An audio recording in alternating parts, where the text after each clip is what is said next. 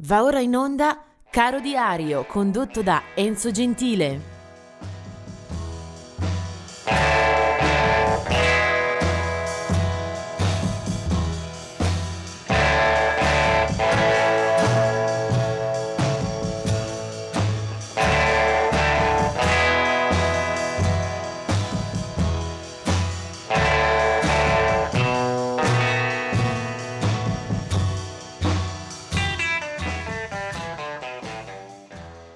26 gennaio per eh, Caro Diario si parla, si racconta e si evidenziano solo eh, date di nascita. Cominciamo da lontano, 1908, la nascita di Stéphane Grappelli, eh, musicista, violinista molto noto, molto longevo anche dal punto di vista della sua professione che ha soprattutto battuto il campo del jazz. 1934 eh, Hughes Smith, eh, un pianista che invece si è dedicato in particolare al rhythm and blues, eh, giocando la sua partita soprattutto dalla città natale di New Orleans. 1945 la nascita di Ashley Hutchins, un musicista, cantante, chitarrista, ma soprattutto eh, band leader, organizzatore, eh, autore, eh, molto in voga, molto di spicco per gli anni 60 e 70, soprattutto eh, nel campo del folk rock britannico.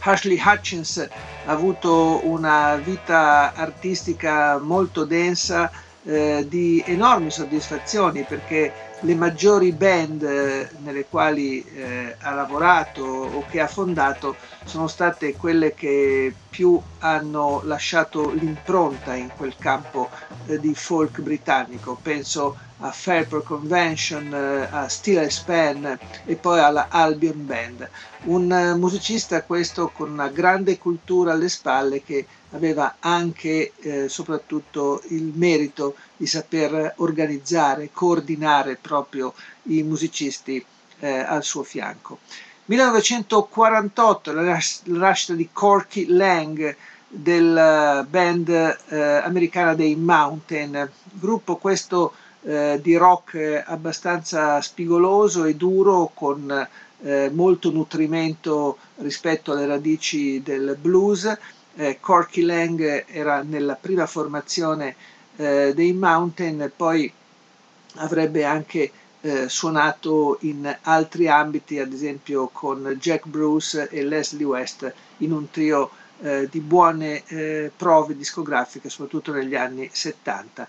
Del 1949 invece Derek Holt, eh, bassista della Climax Blues Band, eh, poi avrebbe anche eh, suonato e collaborato ad esempio con Stuart Copeland dei Police e si è dedicato anche a colonne sonore per il cinema, eh, Derek Holt.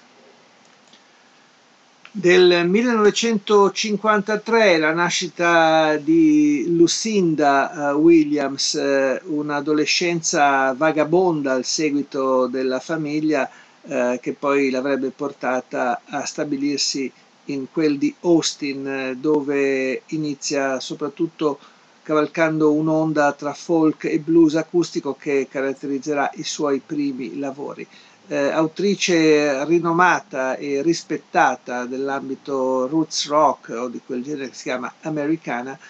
eh, ha avuto anche eh, il merito di vincere un Grammy, è una delle cantautrici più influenti della scena d'oltreoceano, Lucinda Williams con tanti bei dischi al suo attivo.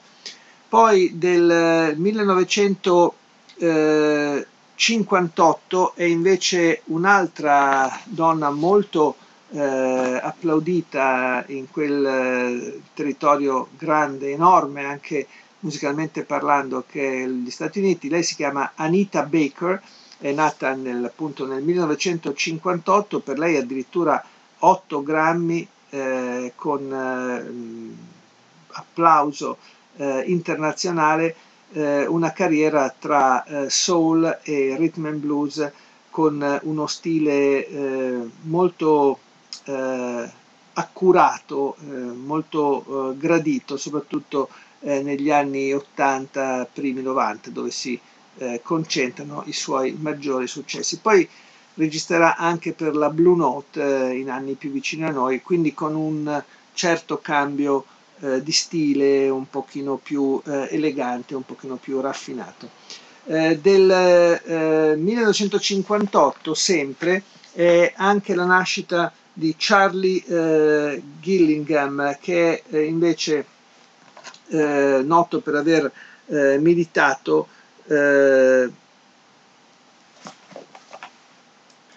nei Counting Crows. Eh, lui suonava piano, organo,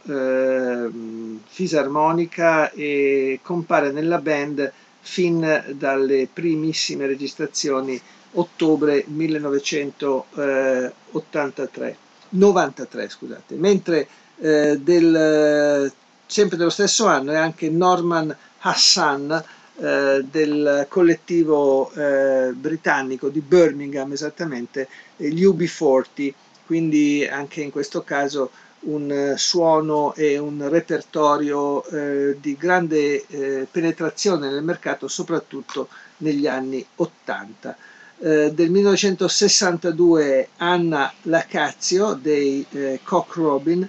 e del 1963 invece la nascita di Andrew Ridgely dei Wham, quindi la metà meno nobile, meno fortunata, eh, meno attenzionata dal grande pubblico, andò molto meglio anche come solista a eh, George Michael, almeno per vendite di dischi, per popolarità, e comunque nei Wham, gruppo pop per eccellenza degli anni Ottanta, c'era anche Andrew Ridgely. E adesso invece eh, fiato alle trombe perché si parla eh, di rock eh, di quello più autentico, di quello anche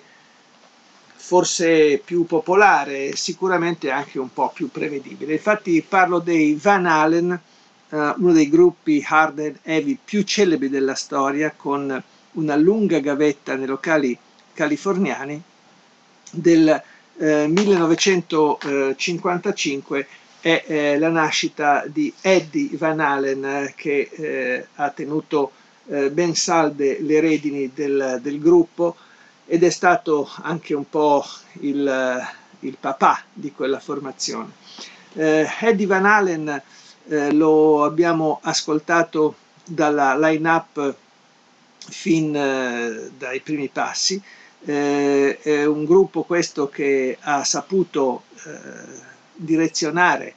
sul mercato, sulle classifiche, con eh, milioni e milioni di dischi venduti, eh, il proprio sound, il proprio repertorio, anche grazie a un cantante di sicura efficacia come David Lee Roth.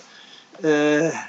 Eddie Van Halen, chitarrista molto molto eh, apprezzato anche eh, nell'ambiente, anche tra i colleghi, ehm, nel 1978 dà eh, con la band che porta il suo nome eh, il primo capitolo discografico di una carriera che sarà eh, di enorme successo negli Stati Uniti ma anche nel resto del mondo. Io da quel disco vado a prendere un brano. Non sono mai stato un particolare eh, afficionato dei Van Halen, eh, ne rispetto la grande professionalità, magari non eh, ho amato in particolare un loro disco, anche se il 1984 è forse il loro miglior lavoro. Eh, bene, questo invece è il primo album e proprio per dimostrare le qualità anche di esecuzione e di interpretazione eh, un album che ha venduto milioni e milioni di copie ed è stato un brillantissimo esordio, eh, il titolo Van Halen, il pezzo però era dei Kings, un signor pezzo dei migliori anni 60. Si chiama You Really Got Me e loro sono i Van Halen.